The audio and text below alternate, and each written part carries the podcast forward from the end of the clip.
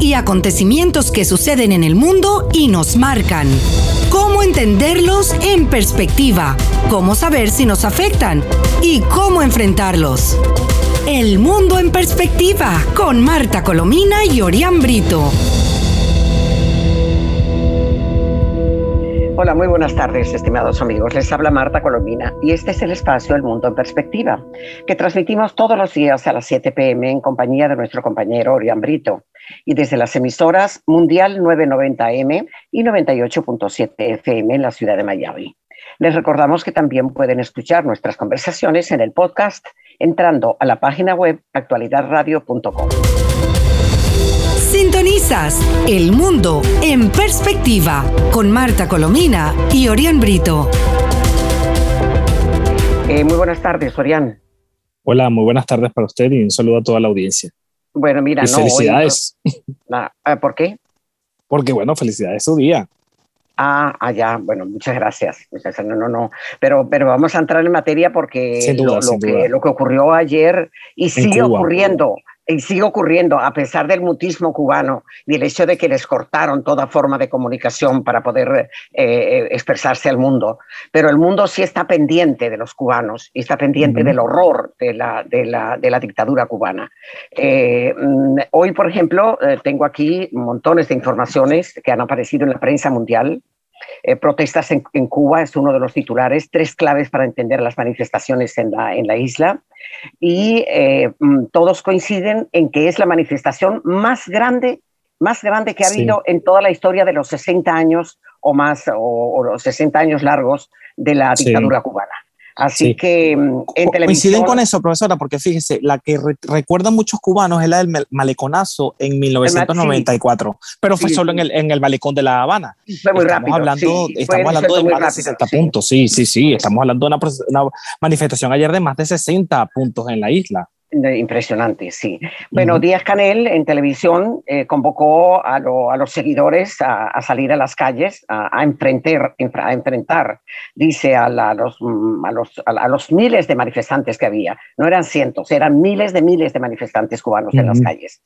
Eh, y, em, pero realmente lo que sacaron no, no fueron manifestantes, eh, perdón, no fueron ciudadanos pro-cubanos, sino que lo que aparecieron fueron los policías y los militares que fueron los, boinas negras. Para, utilizaron las armas para represión, hay que decirlo. Sí, eh, el, movimiento, el, movimiento San Isidro ya reporta 70 detenidos en las últimas horas y por supuesto las imágenes de la detención porque estas manifestaciones llegaron hasta el Capitolio de La Habana. Yo jamás imaginé ver un carro de policía volteado en Cuba por una manifestación. fíjate, y Díaz Canel, eh, como Maduro, eh, culpa de, la, de, la, de, la, crisis, de la crisis cubana, culpa a Estados Unidos, al, embargo de, Estados Unidos. Eh, pero fíjate, no hay comida, no hay medicinas, no hay libertad, que es lo que gritan los manifestantes, pero no hay no por el embargo cubano, sino por la corrupción, la impericia y la absolutamente Cuba. Mira, todo lo que todas las empresas y todo lo que producía en Cuba antes de la llegada de Fidel Castro lo acabó el castrismo. Lo acabó el castrismo, como en el caso de Venezuela con, con, Maduro, ¿no? Y eh, por otra parte, con el coronavirus se ha, se ha agravado mucho más la situación en Cuba y las medidas e-, económicas extraordinarias tomadas por el gobierno que también han, han ayudado a la, a, la, a, la, depresión, ¿no? Y eh, fíjate que solo el domingo, eh, tengo aquí un reporte eh, del, propio régimen, que reporta casi 7.000 casos de COVID y 17 muertos. Y en cuanto a los muertes, muertos, como ocurre con Venezuela, el régimen de cubano también los oculta. Y los muertos que aparecen por, por COVID se, lo, se lo aplican a otras enfermedades, a, otras causas distintas al COVID. Igualito que, en Venezuela. para que no se sepa que, están, que han muerto de COVID. La situación económica eh, es, es terrible y desde luego la primera medida que ellos toman es cortar Internet para que la comunicación, las quejas y las protestas justas del pueblo cubano no, no se conozcan, ¿no? Hay, que, hay que destacar que independientemente del coronavirus, que sin duda el impacto contradictoriamente en el país que ofreció un candidato vacunal, la, la protesta es por un sistema que sin duda fracasó desde el inicio. El sistema comunista cubano, eso es un fracaso desde el día cero, que ha llevado a ese país al empobrecimiento y a la, desesperación de los cubanos. Usted sabe que en este espacio, a lo largo de las últimas semanas, yo le he contado el número de cubanos que han llegado acá, eh, que, son demasiados. Sí, sí, sí. Bueno, fíjate, muy rápidamente te, leo lo, que aparece hace poco, eh, que salió en, el diario ABC de Madrid y la prensa, mire, toda la prensa latinoamericana, este, hasta en, en, Europa, todo, toda la prensa europea, impresionante. Díaz Canel llama a defender la revolución mientras la cólera estalla en las calles de Cuba, es el titular. Amnistía Internacional informó que las protestas han sido reprimidas por la policía y que hay informaciones de heridos, amenazas y detenciones arbitrarias. Eh, miles de cubanos salieron a protestar contra la dictadura al grito de no tenemos miedo, que están hartos ya, claro. Cientos de personas salen a la calle en Cuba a protestar, más que cientos son miles, contra el gobierno. Miles, ese cientos es, es, muy poquito, sí. Miles de cubanos en todo el país salieron a las calles a protestar en contra de la dictadura a gritos de patria y vida y libertad. La ola de protestas comenzó por San Antonio de los Baños, en la provincia de Artemisa, y pese a que el régimen cortó el acceso a Internet enseguida, tres horas más tarde se reportaban protestas en casi todas las provincias de la isla. En medio de las protestas, el presidente Miguel Díaz Canel convocó a la violencia por la televisión nacional. La orden, palabras textuales del, dictador, la orden de combate está dada a la calle los revolucionarios, pero no salieron a la calle los revolucionarios, como te digo, sino la policía y los militares. Sí, y posiblemente a regañadientes, sí y aseguró que está dispuesto a defender la revolución al precio que sea necesario. Y cuando él dice al precio de que sea necesario, por supuesto que está hablando de muertes y está hablando de represión, ¿no?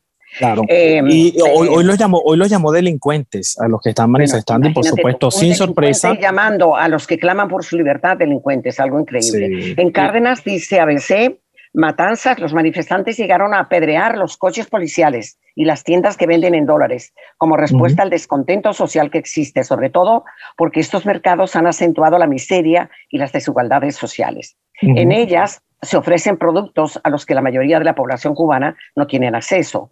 Pinar del Río, La Habana, Matanzas, Ciego de Ávila y Granma reportaron violentos enfrentamientos entre la población y los militares, o sea que la población aguantó. Eh, con, saldo de varios heridos. Desde el inicio, el régimen desplegó a los cuerpos represivos para disolver las manifestaciones. La Policía Nacional Revolucionaria, Seguridad del Estado, tropas, guardafronteras y otros efectivos, o sea, sacaron toda, todos los efectivos de las Fuerzas Armadas y del Ministerio del Interior, algunos de los cuales estaban vestidos de civil y portaban palos y piedras y otros instrumentos para agredir a la población.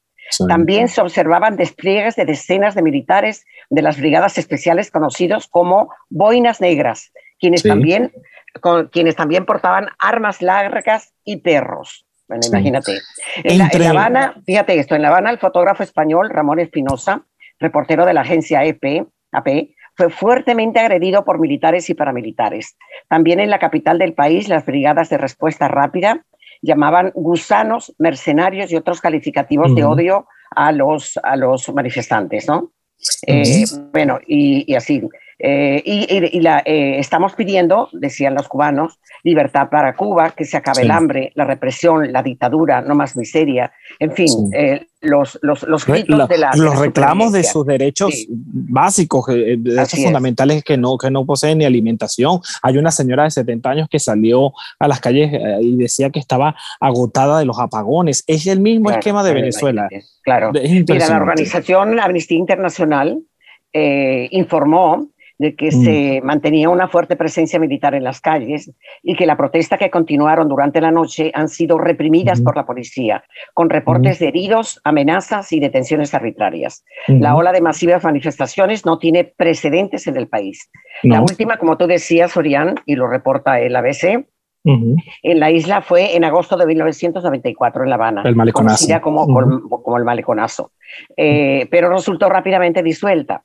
En los últimos meses se han sucedido pequeñas protestas en algunas localidades del país, fundamentalmente después del 27 de noviembre del año 2020, cuando decenas de artistas, intelectuales y ciudadanos protestaron frente al Ministerio de Cultura de Cuba, en La Habana para exigir mayores libertades y el cese de la represión. Y fíjate que las protestas de estos artistas e intelectuales han logrado la adhesión de artistas e intelectuales del mundo, que antes por lo general estaban a favor de la revolución cubana. O sea, que es algo, algo, algo verdaderamente importante de, destacar, ¿no? Sí, y, vamos ahora entonces con lo, con lo, de los ministros exteriores de, Sí, sí, porque uno de los que ya ha reaccionado a esto fue el presidente Joe Biden.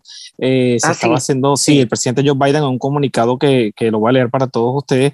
El presidente dice que permanece junto al pueblo cubano y su clamoroso llamamiento a la libertad y al alivio de las trágicas garras de la pandemia. El pueblo cubano está reivindicando valientemente derechos fundamentales y universales. Estos derechos, incluyendo el derecho a la protesta pacífica y el derecho a determinar libremente su futuro, deben ser respetados. Estados Unidos hace un llamado al régimen cubano a que escuche a su pueblo y atienda sus necesidades en momentos eh, vital en lugar de enriquecerse a sí mismo.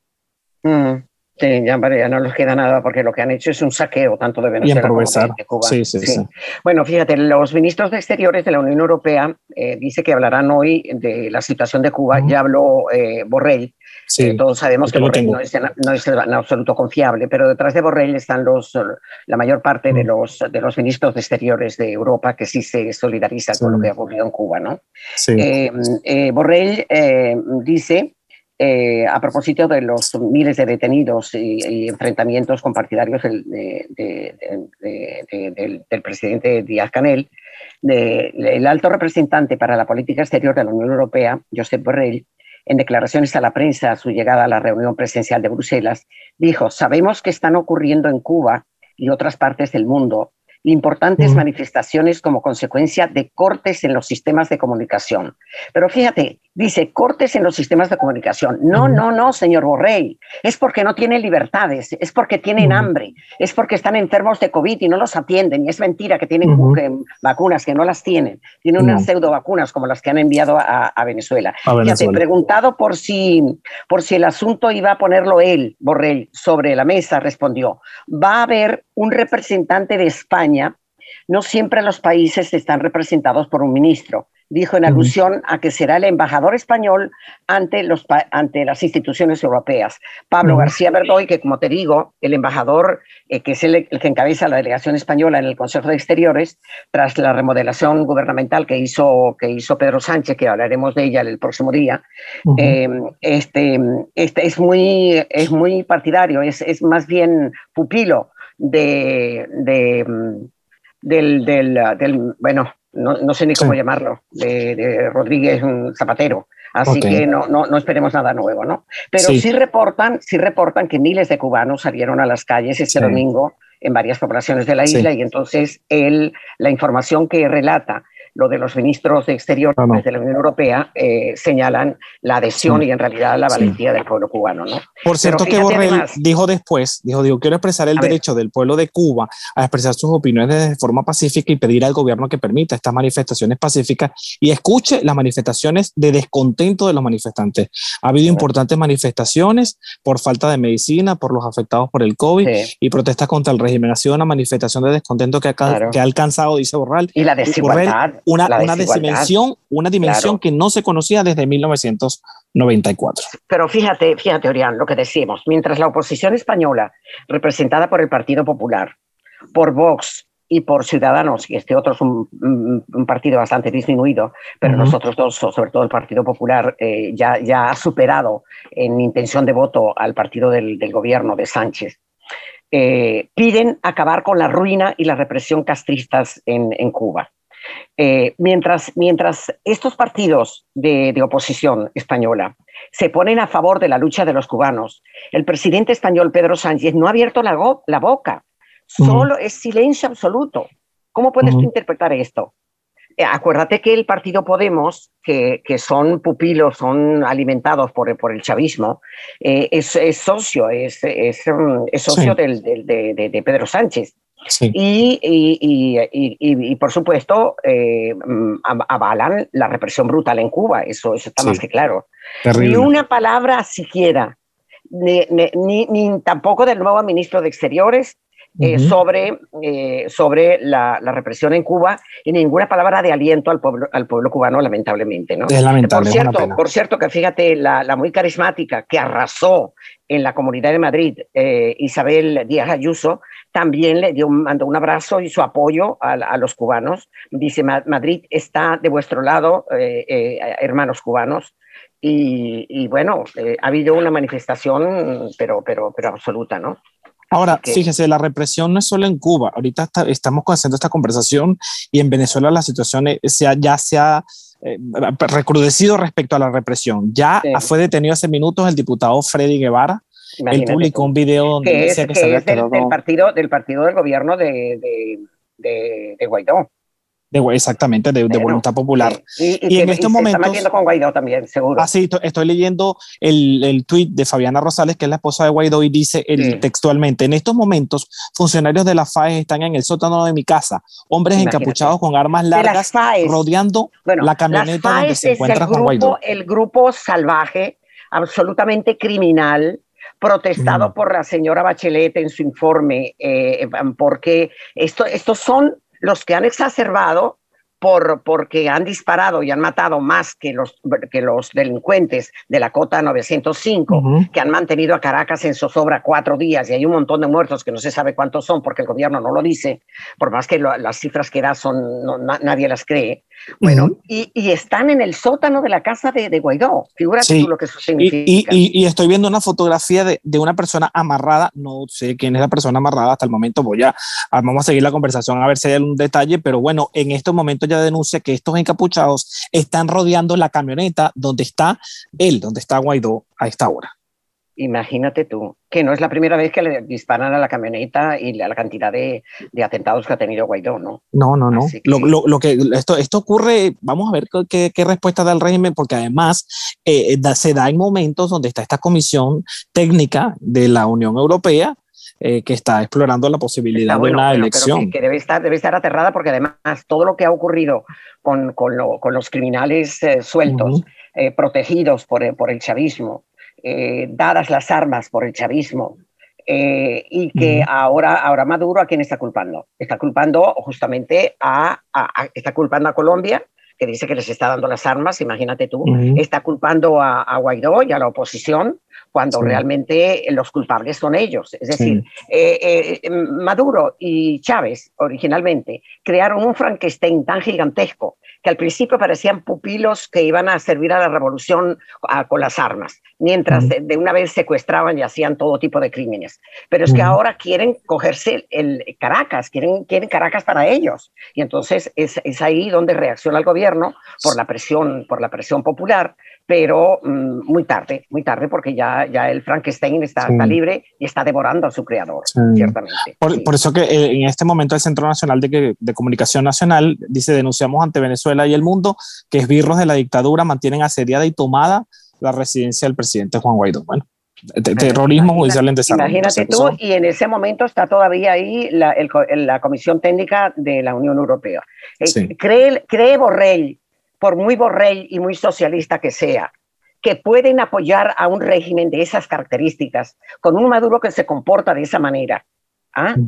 Eh, eh, que, que, que, está, que, está, figúrate tú, eh, la cantidad de presos. En, esta última semana han crecido como en, en 12, 14 más mm, presos políticos en, la lista de presos políticos que hay en las cárceles terribles. Venezolanas, sí. Bueno, fíjate que este, este titular, Cota 905, el barrio de Caracas, que durante tres días fue escenario de una batalla campal entre fuerzas especiales y bandas delictivas. Bueno, la narración es espeluznante. No la podemos narrar porque es, muy, es, muy, larga, pero eh, las, dice que asegura, eh, Iván Simonovic, el, policía que está, está, en Miami, está huido del, del, chavismo, perseguido político, asegura que las megabandas han organizado y ejecutado desde la cota 905 hasta cuatro, cinco o seis secuestros por noche, por una importante suma de miles de dólares. ¿Cómo esas bandas, bandas se volvieron tan poderosas? Se pregunta. El deterioro de la calidad de vida hizo que las bandas crearan sus propios mecanismos de defensa, asegura Simonovis. Ahora las bandas se salieron de control. Crearon un monstruo, sentencia el excomisario. El 25 de agosto del 2017, la cota 905 fue declarada zona de paz, un eufemismo creado por el gobierno de Maduro para negociar con las bandas delictivas en los barrios, que tuvieran un espacio grande para ellos y guardar las presas eh, y guardar a los secuestrados y practicar sus delitos sin ser molestados por la policía. Es más, no podían entrar ni militares ni policías en esa zona de paz. Esa era la zona de control absoluto. Supuestamente.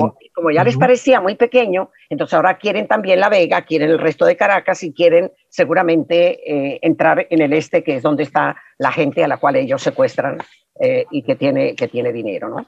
Pero y, después del operativo y, el y la promesa de, de, una operación sin descanso para garantizar la paz, los líderes de, estos, de estas bandas criminales están sueltos. Sí, bueno, fíjate, eh, el, periodista y activista de derechos humanos, Alfredo Escalante, eh, dice que lo que está viviendo Caracas es la expansión de un poder que se ha consolidado por vía de las armas, armas que han sido donadas por, por el régimen, por el, gobierno a, los delincuentes. Todo poder busca expansión y es así como estas bandas han ido creciendo y penetrando en otros barrios y zonas residenciales, afectando cada vez a más gente asegura que ya se están viendo casos de desplazamientos forzados en la zona de gente que huye de la violencia, así como confinamiento de personas que se resguardan en sus casas. La población está sumida en el terror. Bueno, así es. Por cierto que eh, de, ese terror que, que, vivimos estos días por el azote de los grupos criminales, un niño de 10 años que comenté en el espacio anterior había resultado herido, murió, el día de ayer. Sí, sí, sí, sí. Bueno, pero fíjate tú las mentiras del chavismo. Esto solo titula Las novelas del chavismo, como inventa. El coqui ya no es Fran de la Cota 905. Ahora es un agente conspirador entrenado por paramilitares colombianos y financiado por Guaidó y compañía. Sí, pero que por cierto, disculpe que le interrumpa. ¿Será que eso que usted, esta frase que usted dice que esa mentira que, impone el, régimen, que están financiados por Guaidó y compañía, eh, ¿sería el motivo que la excusa que usa el régimen para hacer lo que está haciendo hoy? A lo mejor sí, pero es que nadie les cree. Nadie les cree. No, no, obviamente no, pero bueno, la represión la siguen ejecutando. Fíjate lo que dice la, información, dice las vueltas que da la vida. Ahora resulta que la megabanda del Coqui era un brazo armado controlado por paramilitares colombianos con el cual el presidente Iván Duque, Estados Unidos, Leopoldo López, Juan Guaidó y todo eso que el régimen llama a la derecha, avanzaban en un plan contra Nicolás Maduro. Es más, Nicolás Maduro dice que el día 5 de julio, eh, el día de la, de la independencia de, Venezuela, del aniversario de la independencia de Venezuela, lo iban a matar desde la cota 1000, desde la cota 905, corrijo. ¿ah? Y pensar que del coqui, que se llama Carlos Ruiz Rebete, había noticias más o menos desde el año 2013, cuando fue acusado de asesinato. En aquellos tiempos en los que sus áreas se escribía Coqui con Q y después lo pusieron con K. Bueno, eh, eh, Inside Crime, que es una organización que, que, da informaciones sobre este tipo magníficamente investigadas, em, lo mató en el sector Los Alpes de la Cota 905 debido a una rencilla de bandas. La historia contada en la web de la tabla y basada en citas de las actas de investigación es bastante más sangrienta. El 26 de septiembre del 2013, Grave Danilo, de 21 años, fue forzado a salir de una casa en la que se encontraba en el sector Los Alpes del cementerio. Testigos citados en las actas contaron que lo golpearon entre 20 malandros al mismo tiempo y una vez afuera comenzaron a disparar entre varios, le dieron muchos tiros entre varios de ellos con distintas armas de fuego. Bueno, esas historias eh, eh, son, ahora, ah, es bueno señalar que de, estos cuatro días continuos de ataque de los cuerpos de seguridad a estos grupos, a estas bandas criminales, este, no ha caído ninguno de los importantes. Nada. Ninguno, sino muy subalternos cuyo nombre uno nunca había, había, había, conocido. No, no, no, subalterno. No ha caído ni el Coqui, ni el Garnis, ni, ninguno, ninguno de ellos. Subalterno y detenido un, cuna, y un conaguaro y, y un reptil también que vi que también ahí se llevaron. Una cosa. Eso se lo llevaron presos al cunaguaro. Ay, qué gran valentía, madre mía. madre mía. Mire, respecto a la detención de Freddy Guevara y reacción en este momento de Leopoldo López en su cuenta en Twitter, dice la dictadura vuelve a remeter cobardemente eh, y responsabiliza, responsabiliza a Maduro por la integridad física de, de Freddy Guevara, mientras seguimos atentos a lo que pueda pasar con Guaidó. Ay, Dios Sí, sí. Bueno, fíjate aquí el titular, Maduro acusó a la oposición de apoyar a bandas criminales de, de Caracas y, eh, por cierto, mira, no nos olvidemos, a pesar de que lo más importante es lo de Cuba y esto que estamos comentando, pero activistas de Fundarredes están cumpliendo nueve días detenidos sin visitas de familiares ni abogados, ¿no? Y cumplen nueve, nueve días de, la detención del director de la ONG Fundarredes, eh, Javier Tarazona, así como también de dos de, sus activistas, ¿no? Que, por cierto, fíjate, frente a lo que dice el fiscal Espurio, eh, fiscal, sí, de, de, de, de, Tarazona, cuando dice que, que, la foto no, no es una prueba. Eh, el, el, Diario Nacional escribe un editorial muy importante, dice, la foto es una prueba. y se parece mentira que todavía haya personeros que estén dispuestos a mentir para, para lavarle la cara al régimen. La capacidad de asombro del venezolano debe ser infinita, porque todos los días alguno de la cúpula rojita dice algo que nos deja con la, que nos deja con la boca abierta. Si aplicáramos lo mismo que aplican ellos, más de uno debería estar tras las rejas hace tiempo. El caso que nos ocupa son las declaraciones que el fiscal general del régimen dio sobre el encarcelamiento de Javier Tarazona. Copio textual. Realizaron acusaciones públicas sin ningún fundamento que incita al odio y comprometen gravemente la paz de la República. Este tipo de actividades las venían haciendo bajo la fachada de una organización no gubernamental. Así que ese derecho que le da la Constitución y las leyes vigentes, a cualquier ciudadano de denunciar ante los organismos judiciales o policías de investigación cualquier supuesto hecho punible para que sea investigado, le está prohibido a Tarazona.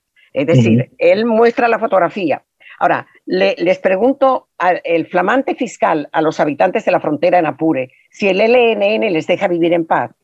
Seguramente allí obtendrá la respuesta del odio que pueden sentir los venezolanos por los subversivos que hacen toda clase de chanchullos en la zona. En síntesis, bueno, em, eh, que por cierto aquí hay una frase de Antonio Ledesma.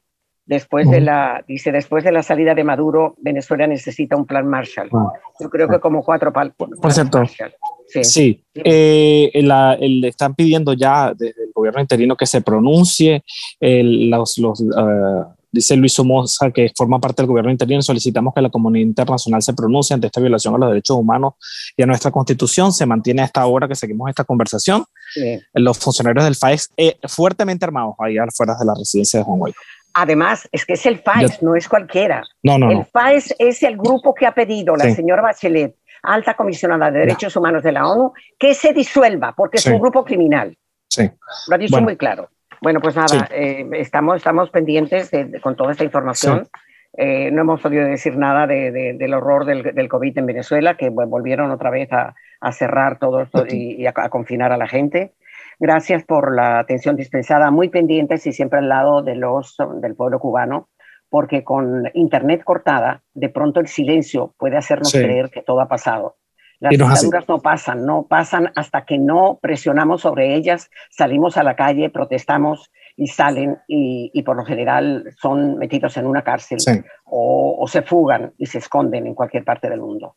Así que muchísimas gracias por la atención dispensada y hasta el próximo programa. Hechos y acontecimientos que suceden en el mundo y nos marcan cómo entenderlos en perspectiva, cómo saber si nos afectan y cómo enfrentarlos. El mundo en perspectiva con Marta Colomina y Orián Brito.